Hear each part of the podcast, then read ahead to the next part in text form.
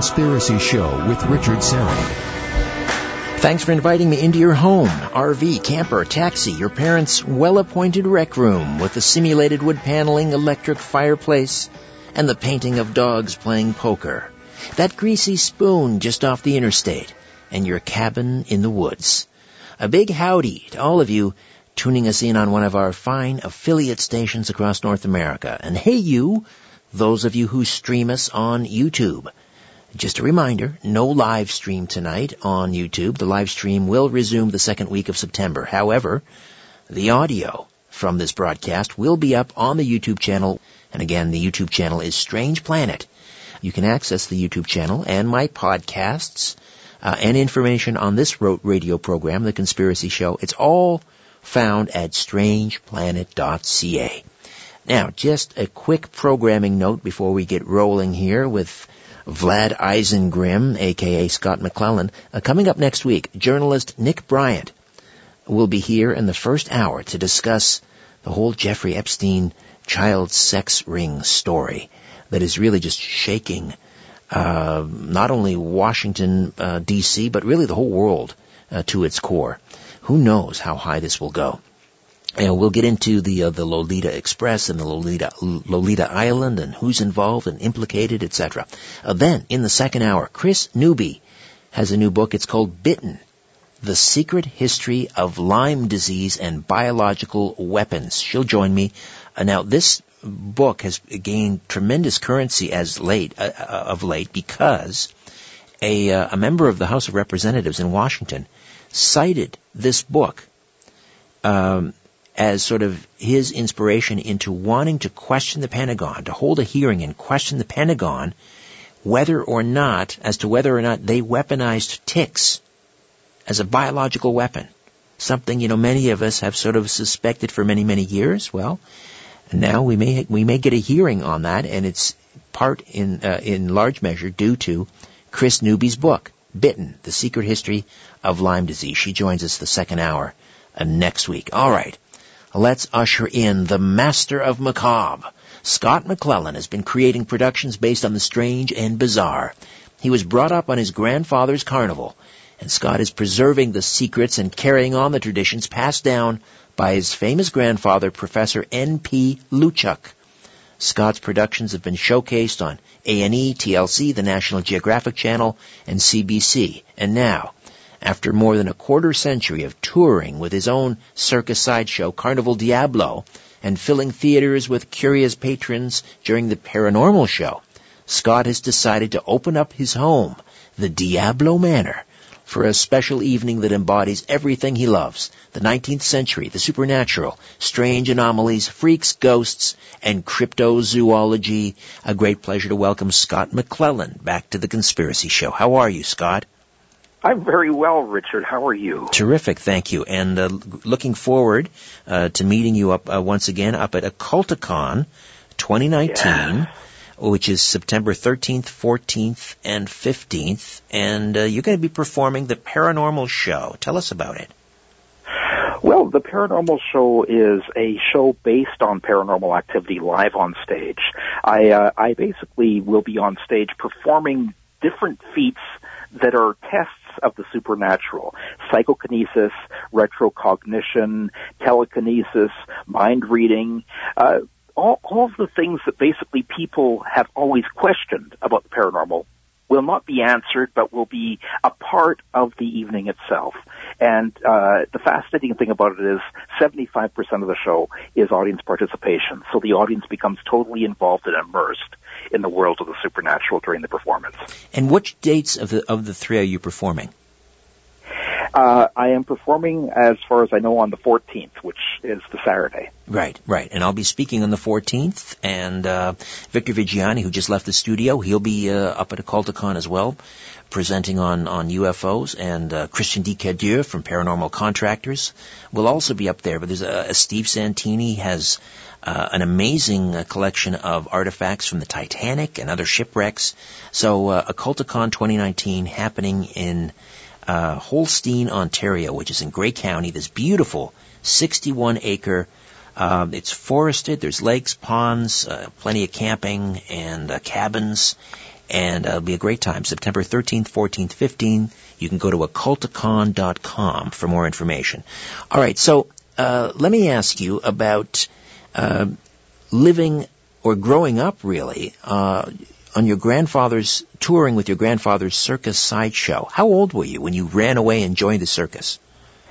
Uh, well, we've got pictures of me at six weeks of age in front of my grandfather's Ferris wheel, but I uh, I didn't start to apprentice under him until I was 11 years old, and from 11 to 25, I spent every summer uh, learning. Uh, I hate to use the word the tricks of the trade, but how to become a showman, and also uh, basically how to run a show based around the strange and bizarre, which is Circus Sideshow, and what I'm now doing, the paranormal show, because my grandfather also performed seances live on stage.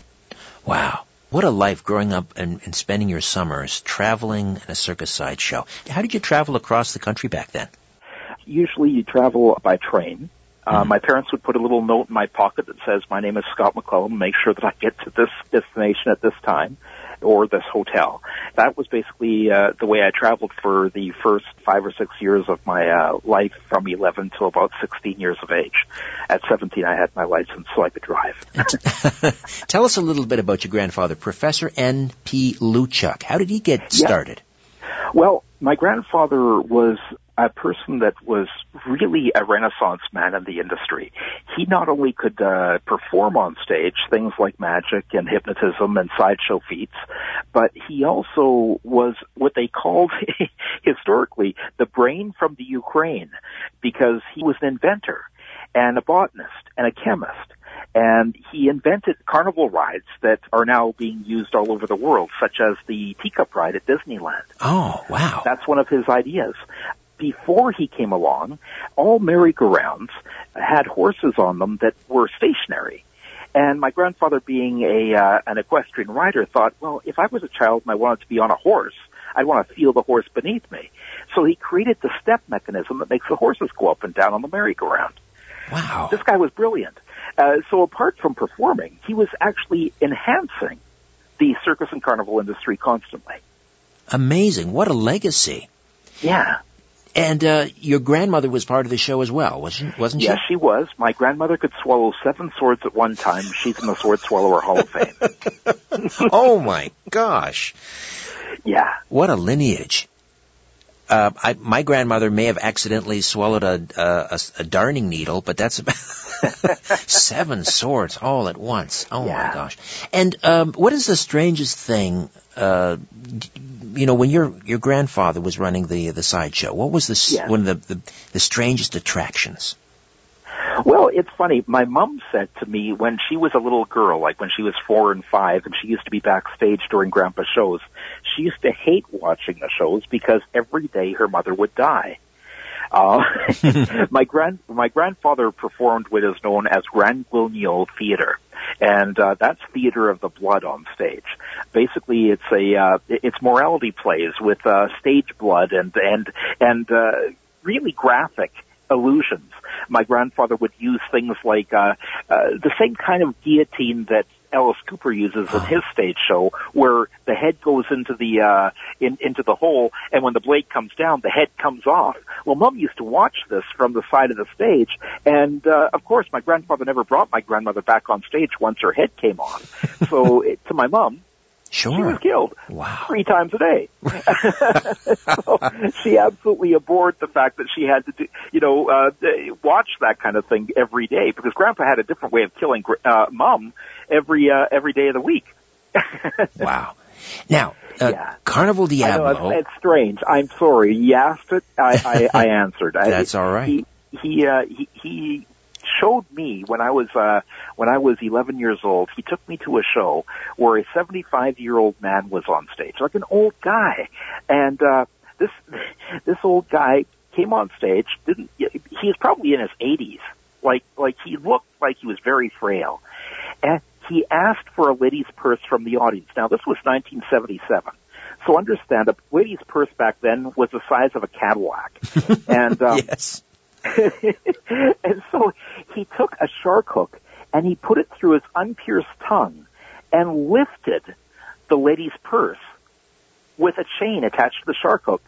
Oh. And I was only 11 years old, and this is like the kind of entertainment my grandfather was opening me up to. And at the time, I was not only aghast, but fascinated, and I thought to myself, one day I'm going to do that too. One day I'm going to put a shark's hook through my tongue. Yes, and now I do. I actually uh, put a shark hook through my unpierced tongue, and I lift 45 pounds of stones in a basket on stage. Wow. So, Yeah. um, s- since you've since you've purchased uh, Diablo Manor and you've got a lot of your exhibits, what's the status now of Carnival Diablo? Do you still go out summers with the big tent? Yes, I do. Uh, Carnival Diablo, the strangest show unearthed, uh, tours every summer from May through September, and uh, it's under a big top. I've actually taken uh, time out of my life to purchase a large big top, uh, build a banner line, and do it just like my grandfather did back in the 1920s and 30s. So it's a real throwback. The tent is made out of vinyl. It's made out of canvas. The uh, poles are not made of uh, aluminum. They're made out of wood. And the rope is not nylon. It's hemp. So it's like we're going right back to the olden days when it comes to the way the show is set up. Oh, God it's, bless it's, you. It's a real thrill to be on the road with it. And uh, you don't travel by train anymore, I'm guessing. And you know, and, and I um, wish I did. You know, Ringling Brothers used to do that. yeah. Um, but no, I don't travel by train. I, I, I travel by my, uh, my, my own little, uh, uh, gas powered machine that, you- uh, you- you s- magically just drives around for, you know, all it's worth. Yeah. Do you do you set up the big tent in the middle of the night just outside of town? exactly. And then suddenly it just appears. Right, right. It's a beautiful thing. And some of the uh, some of the attractions you have uh, currently touring, um, what do we call them? Geeks? Uh, well, that depends. A, a geek is a, a person that actually uh, bites the heads off of chickens or snakes. Ah, okay. Um, the the only two performers under the big top during the uh, the tour is myself and Visago, the mechanical marvel. oh, tell me about the the mechanical marvel. well, Visago is a 19th century automaton. And uh, he's the grand finale to the show, and he's unveiled at the very end of the uh, program. And when he, when people see him, he's beautiful. He's a, he's a 19th century automaton that reads minds. And although he has been programmed as a clockwork type robot, like it's an old 19th century robot, for some odd reason he is capable of knowing what's in the minds of the audience. And it's it's a really great way to end the show because it's whimsical. It's like something that you could only dream about, and it's happening right in front of you. So uh, people can go to carnivaldiablo.com to see uh, you know where you'll be rolling through this summer. Yes, yeah. We've, uh, as a matter of fact, we're going to be setting up in a couple weeks in Spencerville on August 8th through the 11th Ah, in Mill Park. right. That's up in the Ottawa Valley, right? That is correct. Terrific. And um, tell me about Carnival Diablo. You uh, you sort of settled in, and uh, I mean this is your this is your home now. But is this is this place haunted? Oh, you're talking about the Diablo Manor. I'm sorry. What did I say? Yeah, Dia- the Diablo Manor. My apologies. yes, the uh, the Diablo Manor. It's. Uh, have you ever heard of the Orange Society? Yes, yes. Okay. They're a, ca- a This fraternity was- like the Masons, right? That is correct. This was one of the very first Orange Society halls in the region. So the house wasn't just a house, it was actually a place where secret societies would actually gather on a weekly basis. Ooh, secret passages. Secret passages, yes. Um, uh, every doorknob has sigils uh, uh, actually carved into it. Every hinge on the doors has sigils carved into it. This place is magic, and I mean M-I-G-I-C-K. I, uh, when I came across it, I had to have the place. Uh, this is one of the most unusual things I've ever seen in my life. Like it's, it, it was built, uh, basically for rituals. Like the master bedroom is where the throne room used to be for the Orange Society and uh, it's it's a fascinating house. Um, of course, I've augmented it with my collection. So there's mummies and human shrunken heads and uh, two-headed calves and uh, even the uh, the skeleton of uh, John Merrick himself, the Elephant Man. You have the skeleton of the Elephant Man. He is on display here at the Diablo Manor. Uh, uh, Now, understand, it's uh, it's on loan right now, but I uh, I'm very proud to actually have that with me. And man, when you come when you come to the Diablo Manor, it begins with a full tour of all the artifacts with the stories, and then from there we have a three course Victorian meal, and then the evening ends in the parlor with a 75 minute show. The paranormal show. Well, no, it's a No? show written specifically Ah. for the Diablo Manor because it's close up and personal. So the paranormal show was built for a larger stage. The uh, Diablo Manor show is uh, well, it's it, it, it's frightening on its uh, uh, on its own rights because of the fact that it's uh, something where instead of having like fifteen hundred people in an audience, I only allow ten. Wow, very And exclusive. Every single person is involved. Yeah. Every time we do the Diablo Manor, it's only for 10 people. Okay, and um, did you tell me once that in order to get there, you, people are blindfolded? Well, no, they aren't blindfolded, but it's a secret location. So Ah. once you purchase your tickets, uh, we get notified uh, through the ticket system that we have, and immediately we send you a, um, a special map that allows you to find your way to the Diablo Manor. Oh, I see. And so it's uh, it, it's impossible to find unless you're actually um, uh, uh, lucky enough to have purchased the ticket. I see, I see. Yeah. And, and so, uh, how do you how do, how do people reserve if they want to go to the Dia- the Diablo Manor? Well, uh, basically all you have to do is go to www.diablomanor.com and all the information is there. And it talks about the, uh, the, the food, it talks about the entertainment, it talks about, uh, where you can get your tickets. Well, you, you can just click on, on, on ticket sales and it will take you right to it. Uh, it's, it's a great site. Fantastic. Uh, Scott McClelland yeah. is here from the Paranormal Show, Diablo Manor, Carnival Diablo, and the website there is carnivaldiablo.com. And uh, is it theparanormalshow.com? Uh, if you want to re- uh, read and learn more about the paranormal show, it's theparanormalshow.net. Dot net. Sorry. All right. Yeah. And uh, Scott will be appearing at Occulticon 2019. Uh, he'll be performing the Paranormal Show on Saturday, September the 14th. And again, occulticon.com is uh, where you go for tickets and more information. All right, I want to. I, I know we've talked about this before, but it's one of my favorite all-time stories, and that is Waldo, the homicidal dummy. Um, Yes. We're going to do that though. We're coming up on a break. Uh, before we we uh, we break though, I just want to get a, a bit of a tour of Diablo Manor. Tell me about some of the other strange artifacts. I'd be happy to. The uh, w- when you enter the Diablo Manor, one of the first things that I show you is a mummy's head from the British Museum, carbon dated at 1400 BC. Then we move on from there to an unveiling of the actual mermaid that P.T. Barnum showed back in a- 1873, uh, and it was called the Fiji Mermaid.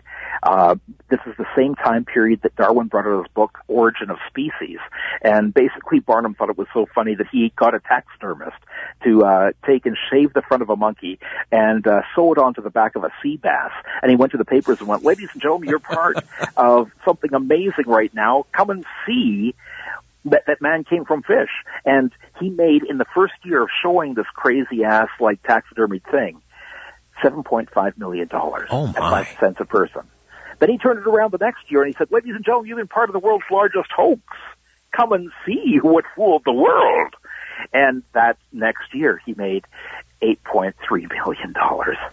Are those in today's dollars, or is that how much he made back then? That's in today's dollars. Wow. At five cents a person. He was touring this all over the place, and people were just falling all, all over themselves to go and see it.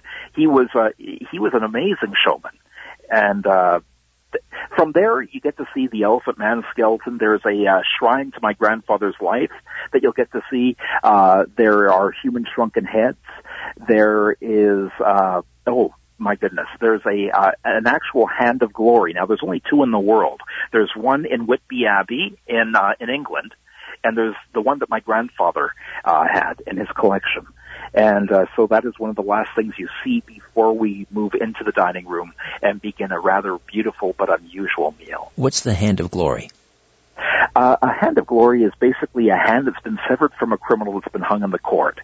And then they imbue the hand with a certain power so that when it is pointed at a locked door, it unlocks it and places everybody beyond the door under a deep trance so the place may be robbed. It's a rather valuable object of certain Oh my gosh. individuals.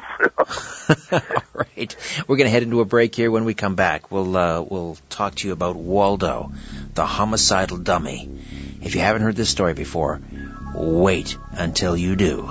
And I just want to uh, remind you about my podcast, Conspiracy Unlimited, and new episodes drop every Monday, Wednesday, and Friday. If you love the Conspiracy Show, you're going to love Conspiracy Unlimited. Monday, Wednesday, Friday, brand new episodes.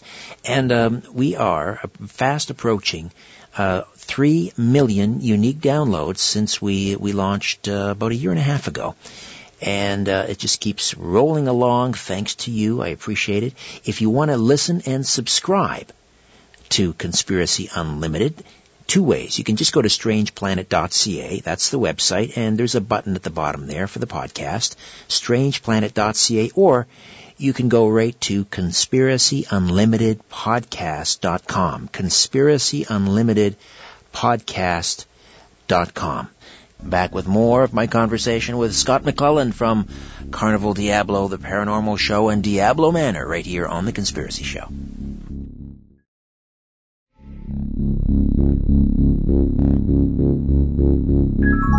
You're listening to The Conspiracy Show with Richard Syrett. Vlad Eisengrim, aka Scott McClelland from Carnival Diablo, Canada's oldest, longest running traveling circus sideshow under the big top.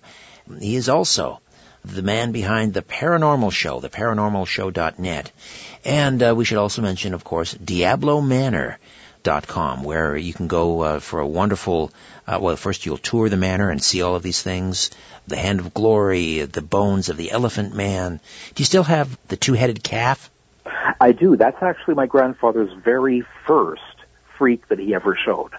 Ah, Under a uh, 10 foot by 10 foot black tent back in 1920, he only had one thing, and that was this wonderful two-headed calf that he had purchased from a museum in Peoria, Illinois. And basically, he built his carnival from the sales he made off of showing that two-headed calf. oh wow.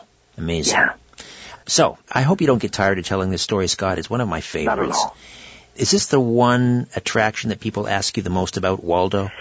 Yes, it's my most famous attraction. Basically, Waldo is a ventriloquist dummy that has a rather nefarious history. A very famous vaudeville entertainer named Harry Tomani had gotten, finally after years and years of working towards it, a big contract on the Lyceum circuit. Now the Lyceum circuit is kind of like getting to do Broadway on the road. It's the big one. It's the big ticket. And he was a ventriloquist. He decided to get a new ventriloquist dummy made for that tour. And he commissioned the same gentleman that had made the dummy for Edgar Bergen, which was Charlie McCarthy. Right, right. So we know for a fact, just to, you know, say this right off the top, that the carver of the dummy was not an evil person, did not do anything bad or horrible in creating this dummy. Something else must have happened to it along the way. That being said, basically on his first night on the circuit, he was backstage and they came to knock on the door and they were like, five minutes, Mr. Tomani, five minutes. And he didn't answer, but that was okay because he was probably just doing his makeup. But then they made another call. Uh, Mr. Tomani, you're on. Mr. Tomani, Mr. Tomani, you're on. He didn't answer the door. They broke down the door and they found him on the ground, dead. The coroner's report stated that the fist marks on his body were the size of a three-year-old child's fist. He was beaten to death. His dummy was then left to um, his daughter, who was about to be married that next year. Sadly, her and her soon-to-be husband died in a house fire, and one of the only things taken from the fire intact was the dummy Which is made out of wood. which is made out of wood. Now the dummy was placed in the care of a vaudeville museum in the, in the 1950s because vaudeville had finally um, gone the way of the dodo and TV was now king. And so uh, this vaudeville museum showed it for seven years. And after showing it for seven years, the vaudeville museum exploded in a large gas fire, killing seven people. And the only thing taken from the rubble, once again, Hmm. intact, was the dummy. Wow.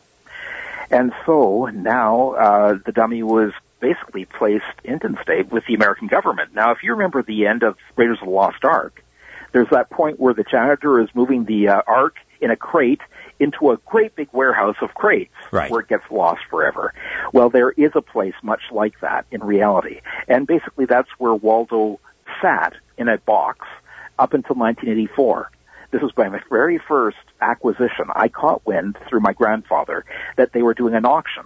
And I went to the auction because I had heard about the story of the dummy and I bid highest and I won Waldo as my first artifact. Now, when I put him on show, originally in the Carnival Diablo, I chained him to a trunk filled with 400 pounds of lead shot. And that was for the public safety and mine. And I was always curious as to what made this thing kill everybody that ever owned it. Right. I mean, we should point Uh, out what's the body count now. So there's the Harry Well, Tomei, the original Harry Tomei, ventriloquist. his daughter and her soon-to-be husband. So there's two of them that died, and then there was seven people that died after that. That's so, 10. Um, seven, eight. Now, well, that's ten people. Wow. And what does he look Yeah. like?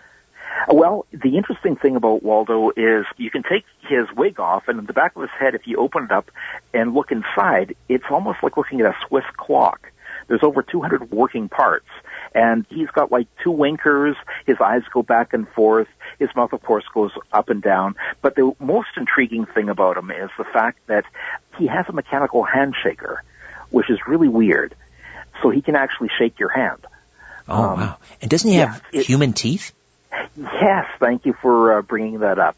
Strangely enough, somebody over the years has taken out the little tiny strip of white wood that would have represented teeth on a ventriloquist dummy and replaced that with children's teeth. Oh my God, that's eerie. Yeah. Yeah.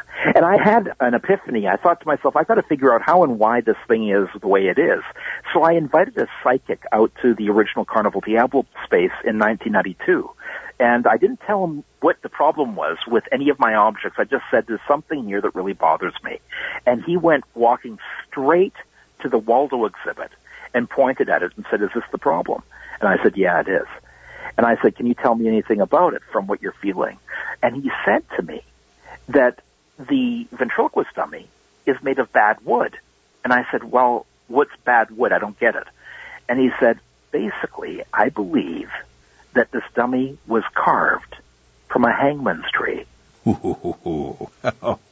wow. And uh, Yeah. and then what is your theory that it's possessed by every ghost that was ever hanged? From every person that was ever hanged on that tree, now that spirit, that angry spirit, is within the wood. And so if there was 15 people that had been hung on that tree, then there's 15 angry spirits within the wood, trapped there. And now they have a way and a means to move, thanks to this puppet-like body of Waldo. Have you ever seen it move on its own? Personally, I have not, but I can remember when we had it on show at the old space in Calgary, Alberta. I was doing my books one night when there was a sonic boom in the building, and these two guys came running from the back, and they were like, "Is that supposed to happen? Is that supposed to happen?" And I said, "What happened? Can you tell me what happened?" He, they said, "You got to follow us and just see this." So I went back to where the exhibit was, and there was around 65 people standing around the perimeter of the exhibit, and I said, "What happened here?" Because all of the other exhibits were on the ground. And they said what they had seen is the trunk that Waldo was chained to, which was filled with 400 pounds of lead shot, levitated around three and a half feet off the ground and then came down full force, jarring everything off of the other tables in its vicinity. So he was trying to get out. And that was one of the big ones. I've been told by many people that he's actually followed them, like his head's actually turned, and he's followed them as they walked down the aisle when he was on show in the World of Wonders when I had him on tour. Wow. And again, there's nothing mechanical about this thing. It has to be manually worked. This is a ventriloquist dummy, not a robot. So it's like all these things are really kind of disheartening, but I have him right now chained and bolted to a shelf unit here in the Diablo Manor. And he's also hogtied. And he is one of the exhibits that people can see when they're here. He's hogtied. Would you ever untie him and use him like a ventriloquist dummy, or No. Good, good God, no. With the track record of this thing, I am going to say that thing's going to stay chained up forever. I bought, at the same time I bought Waldo, a thing called a belly demon. It's carved in wood. It's around four feet high and it's 350 years old. It was from a belly tribe. And basically it was placed in front of the hut of the chief of the belly tribe. And the belly demon is much like a sentinel on a church, like a gargoyle right? And there's a little drawer at its feet. And what they would do is they would take and place the nail clippings and the hair of the chief inside that little drawer, close it, and that would imbue the actual statue, this belly demon, with his essence, his energy, so he would know who to keep care of. Well, when I bought that, which was about the same time I got Waldo, I placed my own hair clippings and nail clippings into that drawer so that it would guard me from the problematic little doll that I have, Waldo. Good plan. Yeah. You have an insurance policy. All right. In a weird way, yeah. Sit tight, Scott. We'll uh, come back. More conversation with Vlad Eisengrim, aka Scott McClelland of Carnival Diablo and the Paranormal Show and Diablo Manor. Stay with us.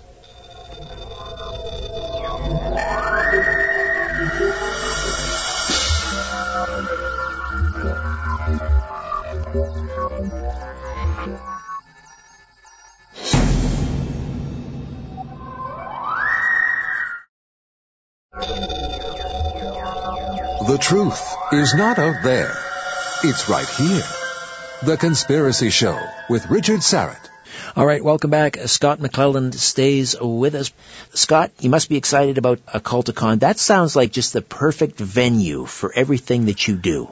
You know, it's interesting. This is a brand new convention that's based around witchcraft, UFOs, lake monsters, Bigfoot, conspiracy theorists, basically everything that people are intrigued about in the world of the unknown. And that spans everything, like the world of the unknown. The Occulticon is really interesting because it delves into the dark magic, it delves into psychic ability, it's got some great speakers, including yourself, of course, and people like Steve Santini, who's had his own TV show and also is, uh, he has a huge collection based on the Titanic, and that will all be on show. Plus, I'm sure that he'll have a plethora of stories to tell himself. All the people involved are some of the best people in the industry when it comes to the form of weird, strange, and bizarre things that they know. Each one is a purveyor of that certain specialty, I guess you could say.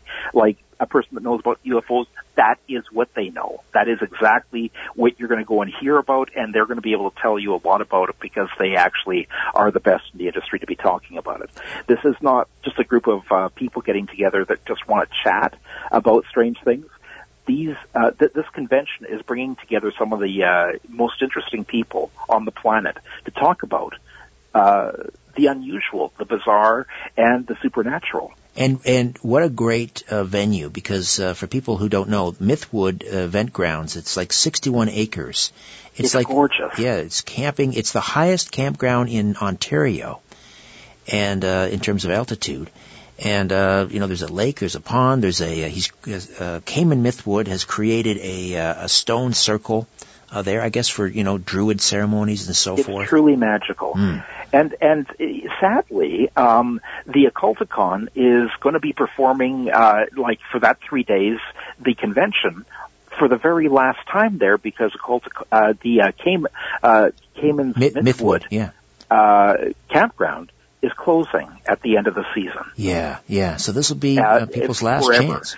And um, I, I know that he has plans to take the Occulticon uh, somewhere else after that in the in the future. But um, for those that are really interested in having a wonderful uh, experience, uh, they should go to the Mythwood campgrounds this year because this is the last chance they'll have Right, to and actually experience Mythwood. Right, and people can camp there for the full uh, three days, or they could just uh, uh, they could just stay for the day. September 13, 14, 15, and again, it's occulticon.com.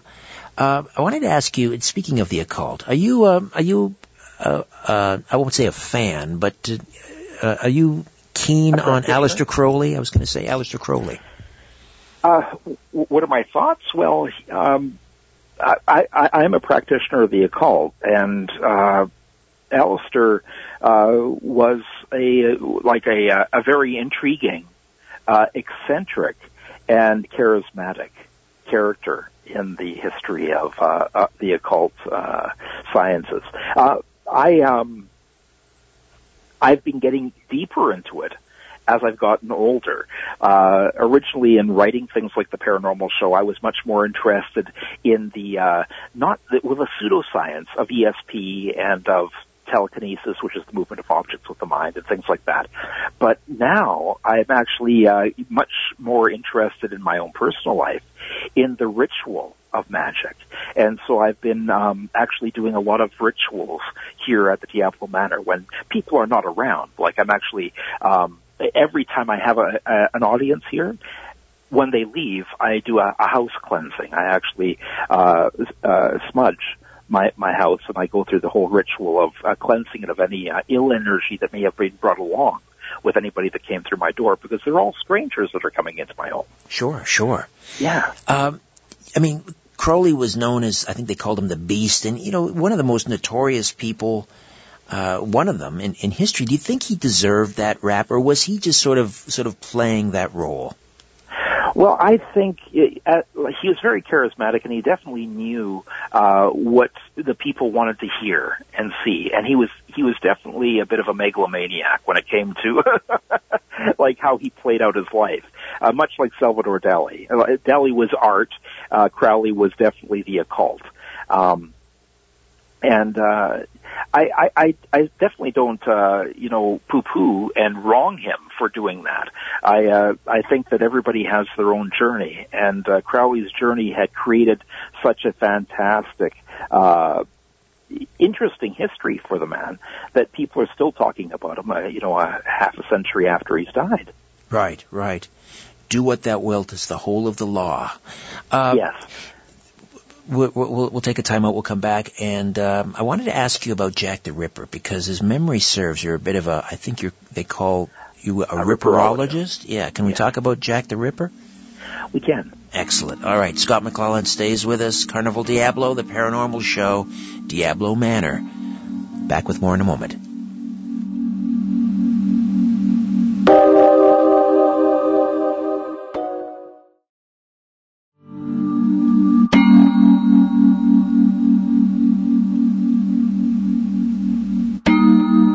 You're sure your phone isn't tapped, call now. 416-360-0740 or toll free at 1-866-740-4740. Scott McClelland stays with us, the man behind Carnival Diablo, Canada's oldest and I guess only uh, traveling circus sideshow. There's nobody else, right, doing this? Uh, not under a big top. There, there are variety show entertainers that sometimes get together and will actually do a uh, a, a small sideshow at a theater. But um, when it comes down to an actual touring circus sideshow, um, believe it or not, not only were we the ones that have been doing it for the past 27 years, but I've looked into it, and historically, uh, before me, there was a period between 1992 and 1968 where there was nobody in Canada doing sideshow, and from 68 to 1920, the only other person doing sideshow was my grandfather. There you go. So historically in Canada, we are the basically the, the sideshow family. That's it. That has kept it going. Sideshow royalty. Yes. And, and, and, as you mentioned earlier, you, you keep it faithful to sort of the, the 19th century, the Victorian era. What is it about the Victorian era that fascinates you so? Well, this was a time period where science and religion were clashing, and so uh, there was a strong fascination in the spirit world, and that was, of course, the uh, uh, the advent of spiritualism.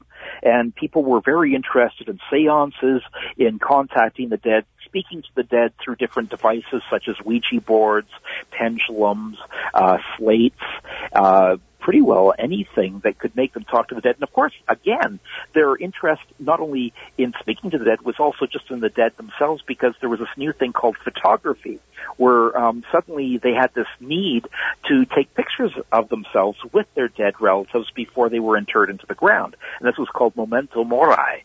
Uh, this type of photography. And it's rather morbid, but it was a piece of history that, you know, was a part of the Victorian time period.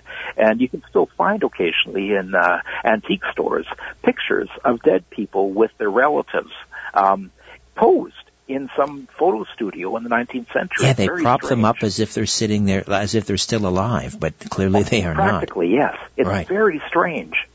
And you mentioned spiritualism. Queen Victoria was also um, secretly very much into this as well, wasn't she?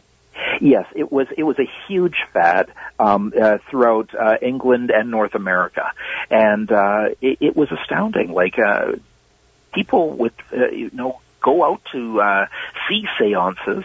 They would go out and uh, partake in uh, wonderful like performances by people like the Davenport brothers, who would do a thing called the Spirit Cabinet, where they would be tied up inside of a uh, a closet-like cabinet on stage, which had been checked by the people from the audience, and they would manifest spirits, and violins would play, and plates would uh, fly out uh, out of the cabinet into the air, uh, and these people were tied up, so there was no physical way for them to have been doing any of this stuff. Uh, really neat stuff, like the uh, the things that they created back then, and I extrapolate from that and try and pull that into the world that I'm playing in when I'm on stage. You'll be performing with that, uh, doing something like that at the paranormal show at uh, at uh, Occulticon. Yes, I will. Ah, and will you be doing a séance? Yes, I, uh, I I end the show with a séance, and uh, it's uh, hopefully there will be some poltergeist activity and other activity. It's a it's a fascinating look at how a séance is actually produced and performed in front of an audience. Um, I know that there is going to be another séance that will be taking place uh, over the course of that weekend uh, by some mediums, uh, and uh, that will be very interesting also. So there is a lot of really interesting things going on at the Occulticon uh, to keep uh, keep people on their toes and also very interested uh, because it's a uh, it's it's a fully immersive experience. And I know that you're also fascinated with Jack the Ripper, and uh, th- there are, you know, there's a sort of a community of, of people like yourself, and you're called Ripperologists. Uh, yes. What you have some artifacts uh, i- i- uh, that were, that are connected to that case. Yes, well, uh, when you come to the Diablo Manor, I actually have a part in my show where I reveal these artifacts, and we try and solve some of uh, the Ripper's crimes because he killed five prostitutes in Whitechapel, England: uh, Mary Ann Nichols, Annie Chapman, Elizabeth Stride, Catherine Eddowes, and finally Mary Jane Kelly. But um, then he disappeared, and uh, for a year nobody heard of him. And then after about a year, in the new world they call America, at the Chicago World's Fair, over 12 more women were killed by the same modus operandi as Jack the Ripper. And historians believe that Jack maybe had fled the country and still had such an insatiable bloodthirst that he kept on doing what he did best and kept on killing in Chicago during the World's Fair. Wow. And during the course of the evening, I try and solve the rest of the case in Chicago in 1889. And I use the artifacts that I've collected. I have actual photographs uh, from the uh, from the trial and, and, and, and from the archives on Jack the Ripper. And I, um, uh, Annie Chapman, when she was found uh, in Mitre Square in Whitechapel, England, dead, uh, they found clenched in her fist two pennies and one halfpenny. And I have fortuitously gotten my hands on the two pennies and one half penny that she was holding. Oh wow, So it's in my collection. Yeah. that's pretty macabre. Yeah. Now, what do you um, uh, what do you think? Uh, I think this came out earlier this year in the spring, where they did some genetic analysis on. I think it was a shawl that was found on one of the victims, and uh, they did some DNA testing, and now somebody thinks that they've solved the, the case finally. And they're pointing to a guy by the name of Aaron Kosminski. He was a 23 year old Polish barber. And apparently he was a police suspect at the time. What, what do you, have you been He following that? Uh, yes, I have been. Um, uh, uh, Mr. Kosminski could very well be the Ripper, although um, I like. Uh, I think that we're never going to really know because, again, uh, although that's where th- fingers are pointing right now. Uh, that that was a long time ago, so I'm I, I'm not sure if the DNA is it really Kosminski's or if uh, see we we don't know because James Maybrick was another man that they were looking at. Walter Sickert was another man they were looking at. Uh, these were uh, Neill Cream. Uh, all of these people were really uh, like many people believed at the time that they could have been the Ripper, and they had even purported to be the Ripper. And uh, there was these uh, letters from hell, as it were, uh, as they were signed, uh, that were sent to the commissioner. And uh, that alone, uh, some people think that maybe those were uh, fake just to create more of a uh, uh, a mania attached to uh, what was happening with the Ripper at the time. But other people believe that maybe he was just taunting the police Hmm. with these uh, with these crazy letters, uh, where he would send a piece of the kidney of one of the victims, uh, you know, in the letter itself. Just really strange things uh, that make you wonder. You know, There was also the, the rumor that it was a member of the royal family. Do you remember that? yes, I do, and uh, that I have a hard time with. I, do, I don't know if that's a possibility. It's it's definitely uh, uh, like that would be a shocker if if it were true, but um, a person of that high profile, I really don't think could be walking around Whitechapel, England. Whitechapel wasn't a very uh, clean and great place to be in back in the 19th century. It was it was dangerous. It was it, it was the ghettos of London, you know. Uh, and believe it or not, at the same exact time that Jack was doing his killing, in Whitechapel, there was an itinerant showman showing John Merrick, the Elephant Man, Oh, wow. in 1888. It's true, and so it's it's kind of neat that uh, that was happening at the exact same time. It all ties together. All right. So again, the paranormal show, and you can uh, you can see it up close and in person at Occulticon uh, 2019, September the 14th, up in Holstein, Ontario. Beautiful Mythwood campgrounds. Uh, just go to occulticon.com. I'll be speaking there on the 14th as well. Uh, and rumor has it, Scott, we're going to be bu- uh, we're going to be uh, sharing a cabin. I'm looking forward to that. It's going to be a great time, a great time. There'll be some ghost stories uh, shared around the campfire, I'm sure. Scott, always a delight. See you soon. Thank you. Scott McClelland, theparanormalshow.net, carnivaldiablo.com, diablomanor.com. My thanks to Owen Wolf and uh, Ryan White. Back next week with um, uh, uh, Nick Bryant, journalist Nick Bryant, about the Jeffrey Epstein case, and uh, Kris Newby on Lyme disease, a biological weapon. Mayhaps. All right. In the meantime, don't be afraid. There's nothing concealed that won't be revealed, and nothing hidden that won't be made known. What you hear in the dark, speak in the light. What I say in a whisper, proclaim from the housetops. Move over, Aphrodite. I'm coming home.